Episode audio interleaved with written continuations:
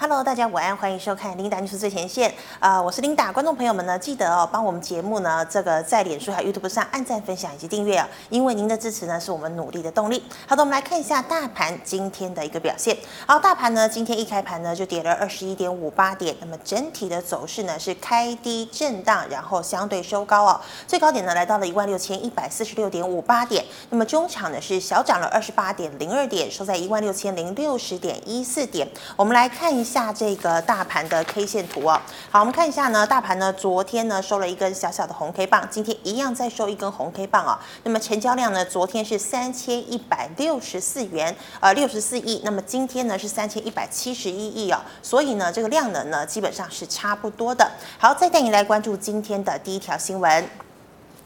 今天的这个盘面焦点呢，我们来看一下呢，这个金融、传产走势平稳，台股呢力守16000，外资啊唱衰英特尔哦。那么台积电呢盘中翻红，带动电子全指走升，加权指数呢于盘中上涨了超过100余点，但受制月线反压、高档卖压呢涌现哦，压制大盘的涨势。好，我们再看到半导体哦，半导体呢在台积电股价回稳之际呢，联发科也借由首季抢进一个股本利多，股价呢顺势突破短底上涨。那么联电今天呢也回升挑战月线反压。好，我们再看到的呢是纸浆哦，纸浆呢也大涨哦。加上呢资产以及高殖利率的一个题材，市值呢涨停。华指、永丰余等等呢，今天也都出现了涨势。好，我们再看到金控啊，金控呢前2月获利亮眼，今天呢再担任台股重要的稳盘角色。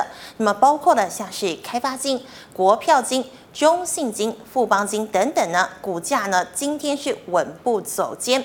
还有我们看到长荣啊，长荣的货轮呢卡在这个苏伊士运河，那么后续呢也面临了赔偿的问题，所以呢今天股价重挫。那么包括像是阳明等航运族群呢，今天也都是多半走跌的。好，再带你来关注今天的第一条新闻。好，今天的第一条新闻呢，一样是跟我们的护国神山台积电有关。好，Linda News开播以来哦，大概呢有高达60%以上的每天都会讲到台积电。昨天我们跟大家强调了，这个台积电呢，它的这个在业界扮演神救援的角色啦，在先进制程呢超前部署，还有呢很多国家呢都力邀台积电去当地设厂哦。有这么样的利多消息呢，台积电照道理说应该表现是很棒嘛，但是没有，因为昨天呢出现了一个重大的利空消息。也就是呢，这个美国中央处理器大厂英特尔啊，决定呢宣布哦，砸200亿美元来盖自家的晶圆厂。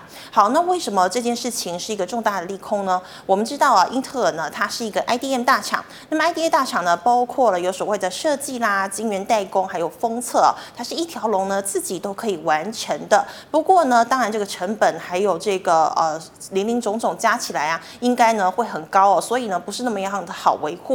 但是呢，台积电呢，它只是单做晶圆代工哦，那么表现呢是越来越好。那么如今呢，英特尔呢要砸200亿元盖厂，那么当然就是直接要这个跟台积电呢直接的来竞争哦。那么台积电呢，昨天呢是跌了18块钱，外资呢也大卖，卖超了6万多张哦。那么昨天呢，台积电 ADR 呢也跌了5%之多哦，所以近期呢，台积电表现呢都不是那么的理想。那我们来看一下英特尔呢对上台积电，那么到底呢会怎么样呢？我们今天呢准备了一系列的报道，然后带大家来观察一下。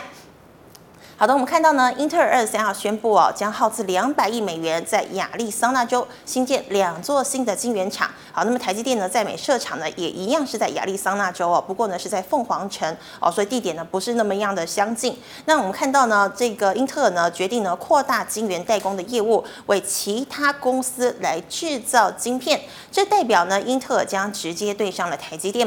不过英特尔呢也透露了将把一些所需的晶片委外交给台积电代工，但多数呢保留自家生产。同时啊，计划在美国、欧洲和其他地区建立更多的工厂。那么英特尔的这个 CEO 啊，基辛格承诺，公司绝大多数的晶片呢都会由内部来生产哦。那么英特尔的工厂呢，现在呢其实是落后于台积电还有三星电子的。那么这两家业者呢，为超微英特尔的竞争同业制造晶片，那么也为亚马逊、苹果等等的英特尔大客户呢进行生产。好，英特尔执行长呢基辛格证实哦。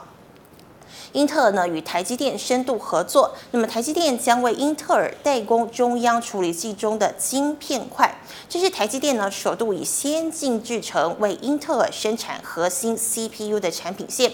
好，内涵呢，台积电生产晶片块的 Meteor Lake 的个人电脑处理器，以及 Granite Rapids 的伺服器处理器，那么将于呢2023年量产出货。好，目前啊，台积电呢先进制程呢以每2年推进一个世代的速度前进，那么今年的制程技术呢，已经追上英特尔了。那么台积电呢，近几年在电脑以及伺服器 CPU 的市场顺利拿下了很多的订单，是谁的订单呢？包括了像是苹果、超微、NVIDIA、高通、联发科等大客户晶圆代工的订单。那如今呢，拿下英特尔 CPU 的大订单，而且呢，是英特尔核心的个人电脑以及伺服器的 CPU 产品线，等于呀完成了最后的一块拼图。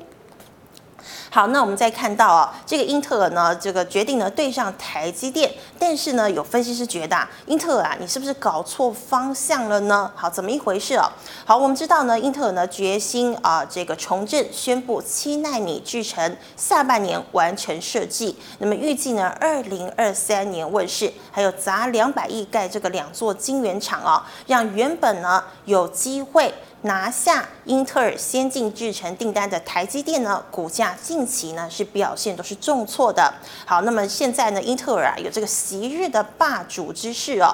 不过呢，这个资深分析师陆行之就说了，新任执行长呢基辛格是不是搞错方向了？根本不会有竞争对手上门来跟英特尔委由晶圆代工啊，这是怎么一回事呢？好，这个陆行之表示哦，英特尔呢要搞半导体百货业。感觉呢，代工只能服务系统客户，但是呢，我们知道啊，这个像是超微就是英特尔的最大的这个竞争对手。像当初去年呢，英特尔啊这个7奈米制程出包的时候啊，这个呢，超微呢，马上呢就跟这个台积电讲说，哎，那个我现在要多下单7奈米的晶片，要3万多片哦，就是希望呢能够一举来超车英特尔。所以呢，像是英特尔、高通、博通以及 NVIDIA。都是英特尔的竞争对手，所以怎么可能呢？找上英特尔这个竞争对手来代工呢？哦，那么我们再看到呢，虽然台积电呢这2天呐、受到英特尔建厂消息，股价重挫，不过有法人认为呢，如果投资人情绪过度悲观，可能导致台积电回档会更大哦。因此啊，建议客户把握回档布局的机会。好的，我们再看到啊，那么英特尔布局呢，到底能不能跟台积电比拼啊？其实呢，很多人认为哦，可能还是没有办法，甚至呢，砸那么多钱，3年内也没有机会赶上，因为呢，台积电有3大优势。好，我们看一下、这个英特尔呢，在美国扩厂呢，与这个新设的晶圆代工服务事业部呢，短期内对台积电的影响其实是有限的。哦，像是业界就分析呢，台积电呢在先进制程领先，并已经在去年顺利量产5奈米。那么由于呢，台积电是专业的晶圆代工厂，不必呢和客户竞争，而且呢拥有技术、商誉以及服务3大核心的优势。那么迎战英特尔加码晶圆代工布局，台积电目前呢仍然是站在上风。好，以赛亚研调这个进一步的分析啊，依先进制程所需 EUV 基台数来看呢，英特尔2021年 EUV 的基台只有3到5台，明年有机会呢上看10到15台，成长3倍。不过台积电呢，今明年的台数哦，至少有20台到25台哦。那么三星呢，也有10几台哦。所以相较之下呢，台积电能具有的经济规模、能够承接的客户以及产能呢，其实啊，比这个三星还有英特尔呢，都相对要来得高哦。那么再来呢，就是客户的信赖端，包括呢这个超微、辉达，还有呢像是如果他们要去英特尔投片的话，可能呢会有产品竞争的考量。但是啊，我们台积电呢是一向不和客户竞争的。那么相对呢 ，IDM 厂商的模式，它呢是走纯晶圆代工厂的商业模式。好，最后一点呢，这个英特尔呢，同时具备软体、先进制程、封装以及异质整合等技术，再利用包括自家等不同业者来分别生产，透过这个封装技术加以结合，使得晶片呢可以具备生产弹性以及成本优势。好的，那我们再看到这个呢，英特尔呢现在呢要想台积电的饭碗，那么原本的这个台积电领导人张忠谋他是怎么看的呢？像这一次呢，这个17号台积电除息张忠谋呢就这个获利入袋有3.12亿虽然他已经退休了，但是退而不休，还是很关心台积电的一个相关消息。那我们来看一下呢，英特尔宣布这个重回晶圆代工的业务，使得台积电股价下挫然而呢，这个晶圆代工领域呢，台积电市占率呢仍然高达56%超过了一半以上，稳居龙头的宝座。那么市场目前呢，半导体是很极度缺乏的，所以英特尔呢想要分一杯羹也是不无道理。但从台积电创办人张忠谋来看，想在晶圆代工市场取得成功，绝非能一蹴可成。那么张忠谋呢，曾经在2016年受访的时候提到近年来呢，英特尔呢与三星宣示要跨足晶圆代工产业。那么英特尔呢，只是把脚伸进池子里，那么试探水温而已。所以呢，相信英特尔呢会觉得池子现在应该是很冷的。所以呢，张忠谋强调，晶圆代工领域呢是台积电的中心意志，谁来侵犯台积电都会誓死抵御。好的，我们再看到下面的这条新闻好，我们在讲到这条新闻之前呢，我们先看一下好了，这个2330台积电今天的表现。好，台积电呢，今天是我们可以看一下今天呢是这个跌幅呢来到了0.17%，收在了575块。我们来看一下台积电的这个 K 线图好，昨天呢是收了一根红 K 棒，今天呢再收一根小小的红 K， 而且呢留长上下影线。好，我们看一下台积电呢，今天是575元做收。那么台积电今天呢是跌了1块钱。好的，再带你来关注今天的第二条新闻。好，今天第二条新闻呢，我们看到这个英特尔呢对上台积电，那么股价呢是直落。不过呢，小资族呢现在呢是加码台积电还是卖台积电呢？我们来看一下好，小资族呢其实是力挺的台积电零股爆天量。好，台积电24号呢爆量下杀，这个掼破了季线，小资族呢仍然积极逢低买进盘中零股交易呢冲上了698万股的天量，但外资呢仍然是卖不停，24号呢再砍超过了6万张的台积电但是呢小资族拼命往下接来摊平，那到底呢这个举动呢会不会有危险呢？好，这个内资法人是继续的挺护国神山，强调呢英特尔事件以及外资卖超造成股价重挫，但其实呢，台积电的技术是独步全球的，英特尔短期内呢要追赶上呢是不太可能的，而且呢，台积电的这个股价呢值得25倍的本益比。好，那么另一方面呢，检视盘中零股交易近5个月来，成交值第一大依然是护国神山的台积电，地位呢是不可动摇的。那么成交前10大呢，分别呢有这个台积电再来呢股王大立光还有这个千金股联发科，然后呢还有现在科技业的这个鸿海，然后呢被动元件龙头国巨、台达电、联咏、环球晶、稳懋、联电等等。半导体族群呢就占了6档那么因为呢近来半导体股大跌，造成零股账上获利缩减，但是联咏以及环球晶呢则有上百元的潜在获利好的，我们刚讲完了台积电，那我们来看一下3008大立光今天的表现。好，大立光今天是以平盘开出，但尾盘收高涨幅来到了1.54%，收在了这个3290元。那么今天的大立光呢是涨了50块钱好，我们再看到2454的联发科。好，联发科今天呢是开高走高，涨幅来到了6.15%哦，收在949元。我们看一下它的 K 线图。好，联发科呢昨天拉了一根长红 K 棒，今天跳空开高，再收一根扎实的红 K 棒哦，而且呢收复了月线以及5日均线。那么今天的联发科呢是涨了55块钱哦。好，我们看到2317的鸿海，鸿海今天呢这个 MIH 平台大会哦，可是呢鸿海今天呢是走跌的，跌幅来到了1.17%，收在126.5。那么今天鸿海呢是小跌了1.5块钱。好，我们再看到2327的国巨。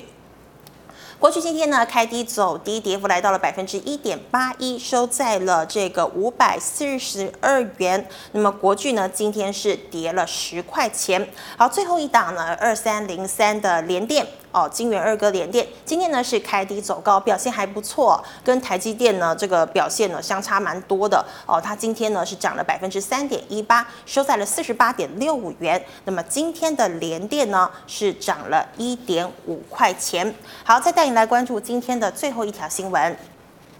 好，今天的最后一条新闻呢，我们来看到台股热钱派对还没有结束哦 ，M1B 年增率大幅的飙高。好，全球宽松货币风潮造成热钱四溢。那么中央银行呢，在24号，也就是昨天，公布了2月货币总计数。那么 M1B 以及 M2 的年增率持续的飙高，其中呢，象征股市资金活水的 M1B 呢，年增率啊年增率呢涨至了18.57%。写下了2010年4月以来近11年的高点。那么国内货币存量 M2 年增率呢，更是创下了1999年8月以来超过21年半的新高。那么根据金管会的统计，今年2月外资净汇出0.21亿美元。那么去年同期呢，则是受到新冠肺炎疫情的影响，大举净汇38.97亿美元。今年呢，与去年相比，净汇出情况呢明显的缩减。好，央行呢这个统计显示啊，象征散户投资信心的证券划拨存款余额呢是2兆8097亿元哦，续创呢历史新高，较前一个月增加了450亿元哦。那么显示呢，散户齐聚股市最前线。好，活期性的存款余额呢也因此增至了20兆4318亿元，也是再创历史新高，月增1006亿元。好，至于 M1B 年增率飙高至 18.57%， 央行金研处处长就表示了，2月适逢农历春节，通货净额成长率高，以及活期性存款年增 18.87% 所贡献。而活期性存款大幅飙涨的主因之一呢，是证券划拨存款余额续飙历史新高所导致的。好的，那我们今天的新闻先讲到这个地方，我们来欢迎李春华老师。老师好。Linda 好，各位观众朋友大家好。老师啊，我刚刚讲的那条新闻哦，其实我不是太懂什么是 M1B M2 年增率哦，这个原则上你知道我们个投资人买股票的银行存款叫什么户头吗？比如说好了，你的世华银行的存款是交割户头，对不对？对。那你的那个存款叫做什么样的户头？叫什么存款？活期什么存款？证券？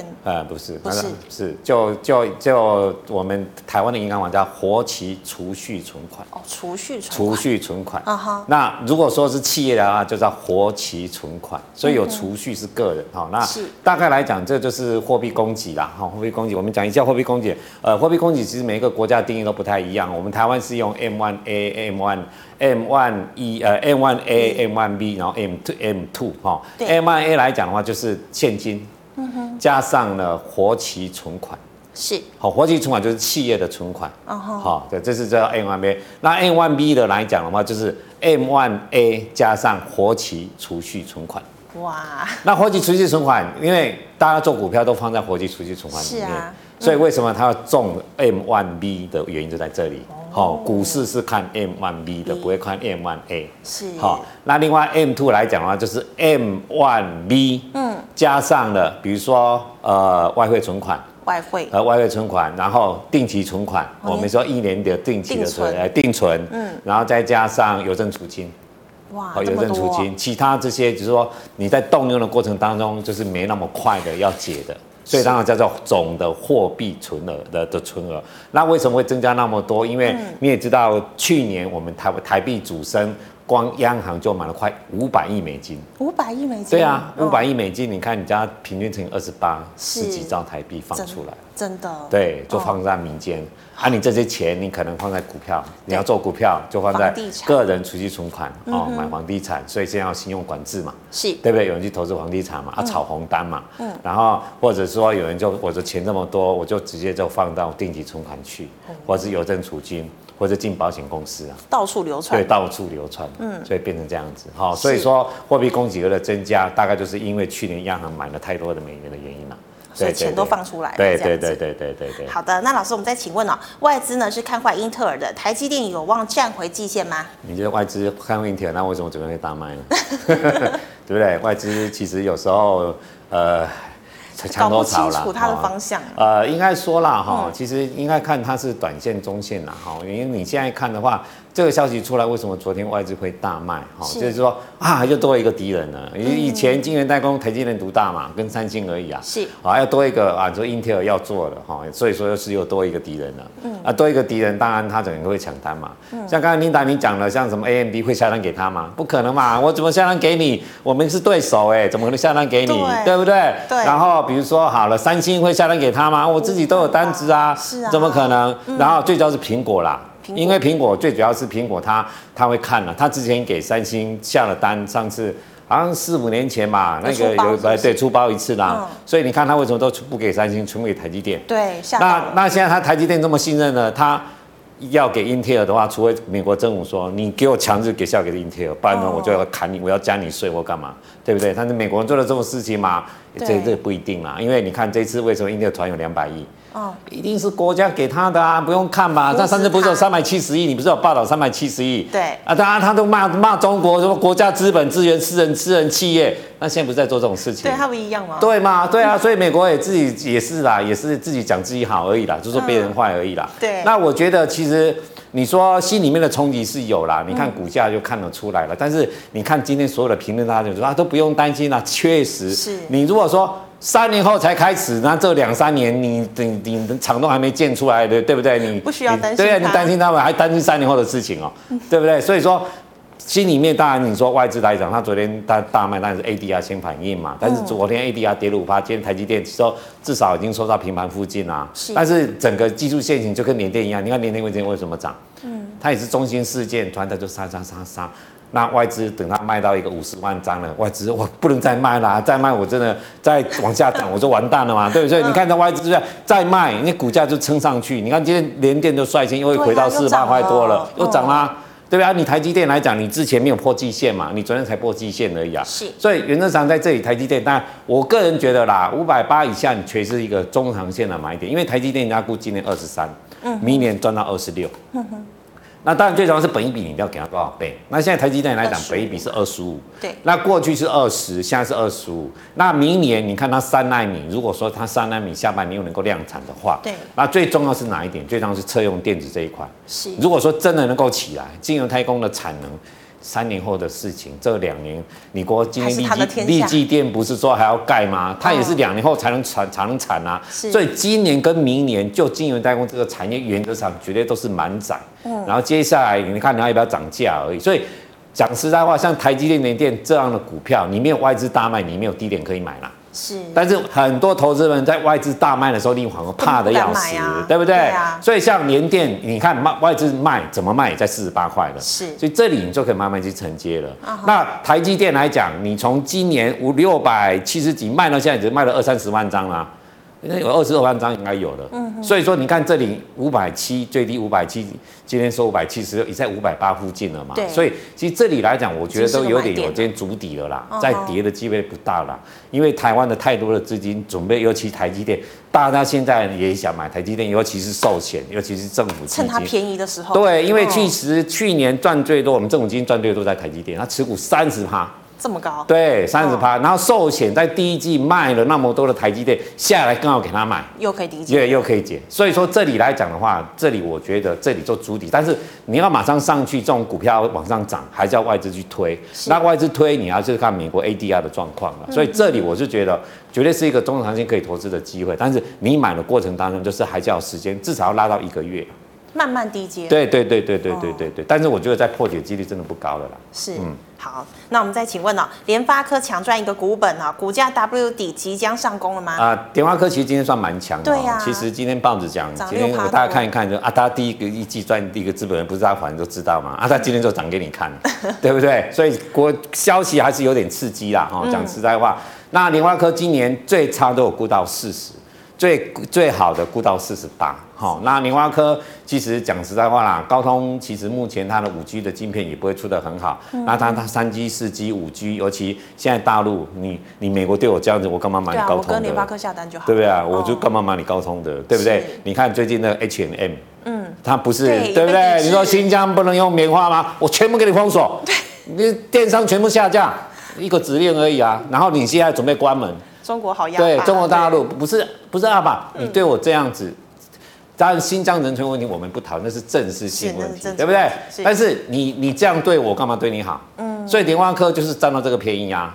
我干嘛买高通的？我就买联发科的，又便宜又好用啊，真的，对不对？所以联发科就占到这个优势嘛，啊，所以说联发科其实。当然今年达不到目标价，大家都看到1000、1200了，好，你说其实空间呢也不会太大，你说现在已经900多块了，你等到1100也能赚到钱。对，啊，对，你反而台积电、联电反而我觉得未来的空间会更大一点。哦，对。好的，那再请问呢，长荣货轮卡运河股价也卡吗？没啦，不会卡啦。其实你去看我有传给 Linda 一个最新的权益证券的，那是所有券商看最保守的。最保守的今年。长荣、阳明赚13块，万海赚14块，大家都13、14，对，差不多。对，目标价长荣他们看55，阳明看42，万海看68。哦，好，他用股价净值比看，这是所有券商最保守的。是。然后比较敢估的，长荣估到27，阳明估到26。长荣目标价看70，阳明目标价看60，哇，这么高！目标价看70，这是比较敢估的了哈，就估到20几块。那当然你相不相信在你今天长荣是跌的哈，阳明也是跌的，然后一个才30几块，一个才40块，航运族群都跌，对不对？好，那你就再看后来就看未来的发展嘛哈。那至少我觉得股价来讲的话，当然遇到上一次的高点，一直尤其是前天的50几万的大长黑。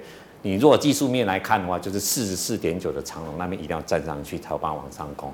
但是呢，能够低到哪边去，我觉得其实不会啦，因为第一季接下来，记得好像3月29跟4月1号，阳明跟长荣就要开法说了。哦，要开法说。万海他法说讲得不错嘛，接下来3月29号是阳明嘛，4月1号是长荣，就下个礼拜而已。好，我觉得应该是讲不会太差啦，所以我觉得货运今年还是一个你可以留意的一个标的啦。是，可是老师，它不是景气循环股吗？景气循环股，但是今天的景气循环还是往上的啊，还是往上的啊，因为它的报价，你知道以前一个20尺的货柜一个报价才多少吗？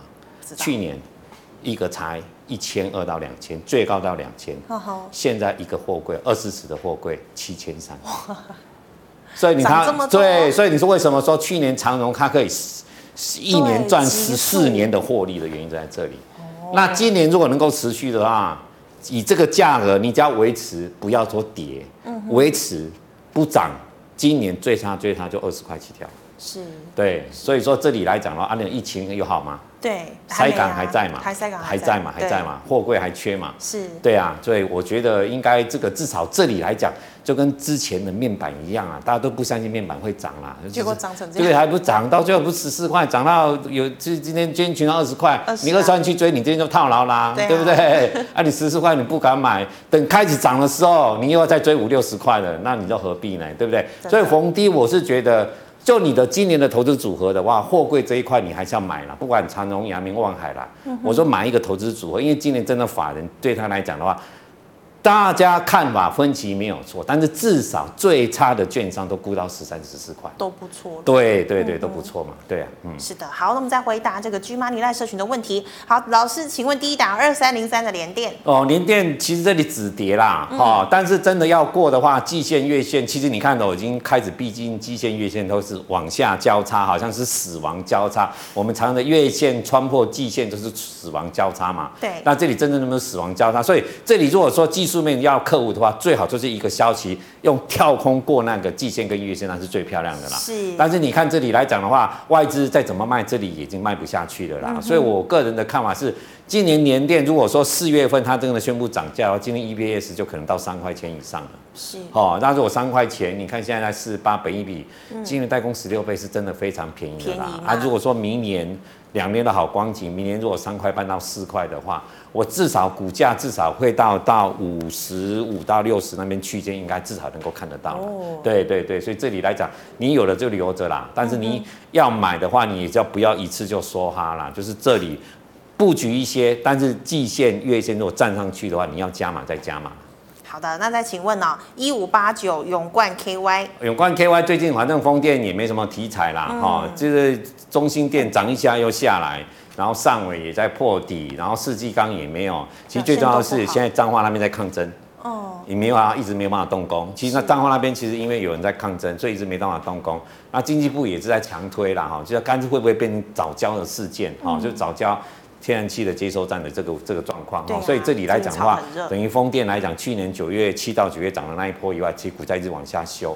那当然，你说以去年的看今年，就是说能不能动工是一个问题，但是就如果能够动工的话，其实现在本益比其实都不会太高、哦、所以这里来讲的话，从现行看来讲的话，从一个中长线，其实风电这一块我觉得是 OK 了，但是因为牵涉到。有点政治面的因素，所以这里来讲，你如果还没买的先看啦、啊嗯。啊，如果你买在高点的，你这里卖，这样你卖不下手啦。所以这个我个人觉得，其实这一块的基本面都还是可以啦，你还是可以留啦。嗯，好的，那请问哦，3037的星星成本82。80就留着吧，哦、这 ABF 这个趋势都还在啦，你不要看它好像要断头了，不会啦哈、哦。它因为今年你可以看。那个蓝电一直还在200，已经330几块啦。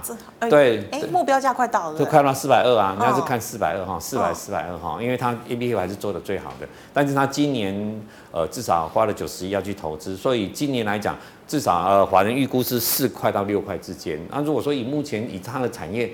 80几块本益比其实也不会太高啦，所以这里来讲不会破啦，不用太担心啊。你有，我觉得就持有。你要短线的话，就区间操作，就80到100之间做就可以了。可以续报哈。好，那请问2610的华航？华航就18块吧。对啊，1.38，然后趋势我还没改变啦。哦，所以还是可以续报。好，那请问呢、哦，2201的裕隆可以追吗？哦，裕隆不可以追吗？嗯，其实这里可以买了。我是觉得你看啊，你在涨第二波，这个昨天涨停，今天开高，它人家中华车还是涨停啊，是因为中华车它配13块，它13块的殖利率吧，哦，去年赚6块钱，然后股价才50几块，那裕隆今年估差不多2块半到3块而已，所以它本益比相对比较高。嗯、那今天 MIH 大会，我是觉得裕隆的未来。反正我就最坏的状况是过去了。那如果说你是一个中长线的话，我就裕隆这里是可以接了。是的，嗯，好，那再请问哦，3443的创意买在402。创意这边来讲，反正就是台积电倒霉，它跟着倒霉，对不对？我只能这样说哈、哦。那本益比也高，今年 EPS 10块钱哦。当然是这种股票不会死啊，因为再怎么样。台积电未来的几个新的奈米的，还是要透过它会拿产能会比较方便一点哈、嗯。所以这里我觉得虽然破了季线，但是要走大长空机会不会太大哈、嗯。所以这里我就觉得你可以忍耐一下啦嘿。好的，那再请问是这个5285的界霖。界霖来讲的话，它是做导线架的哈，今年导线架相当不错哈。台湾导线架没几家哦，界霖。尤其界霖跟那个顺德是做车用 IGBT 的导线架的，那电动车来讲刚好是它的菜了啦，所以说这里趋势往上，但是它的获利还没有今年还没有真的起来哦，就是说有前景，但是获利还没有不会马上看到，但是你可以看到趋势是往上的，所以这里来讲只要季线不破你都可以续报。好的，那再请问6651的全宇新哦，全宇新昨天也讲过啦，它这今天有点涨了，有没有哈？还好哈，所以这档的话，就是上次的那个低点的位置，它只要能够守住的话，哎、欸，今天茂达也涨停板了，我觉得茂达涨停也造就它今天来讲有点抗跌了哈。不过茂达的本益比至少比它低很多哈，所以这里来讲的话。这种股票当然你自己有比较特殊的消息吧，因为 Mosfet 的来讲，富鼎也做啦，伟全电也做啦，那茂达也做啊，所以说这里来讲的话，大宗啊，它本益比比它都低很多。嗯哦，啊，你说买它高本益比的，除非你有知道一些你看人家看不到的消息吧。哦，当然，股价高本益比不代表说它不好，只是说你买这种股票的过程当中，你自己一定要比别人比较特殊的消息，你的操作来讲会比较稳当一点。哎，好的，那请问2331的精英哦，精英不是上去了，就是他还怕那个缺口，你看昨天补上去了，直接补上去。对，你看它前天我记得是跌停，直接灌，嗯，然后昨天止跌，今天你看又长红又上去了，整个缺口都补上去了，所以还没走吧？哦，那趋势还是可以走的，还是可以留的。好，那请问2401的羚羊哦，羚羊最近还是往上啦，那趋势还是没什么变哈、哦。那至于今年赚多少，我只能讲说它羚羊创新准备要上市 IPO 了，哦要 IPO 了，它去年赚8块钱，我觉得它炒的是这个题材。好、哦，那趋势来讲就往上嘛，不过你要留一下，它羚羊创新挂牌以后就开始要跌了。所以到那个还没挂牌之前，我就觉得应该还会往上做吧。嗯，好的，那再请问哦，2302的立正。立正其实这里反正就还是整理吧。哦，这种公司除非有特殊人，除非想要进来啊，那涨了4、5根，那除了你看就下来了。对，而且最重要是它整理来讲，它第2波下来几乎都回到那7涨点，像这种股票就是不漂亮了。你像广宇啊，你看那个2324的广宇，你看它第1波上去啊。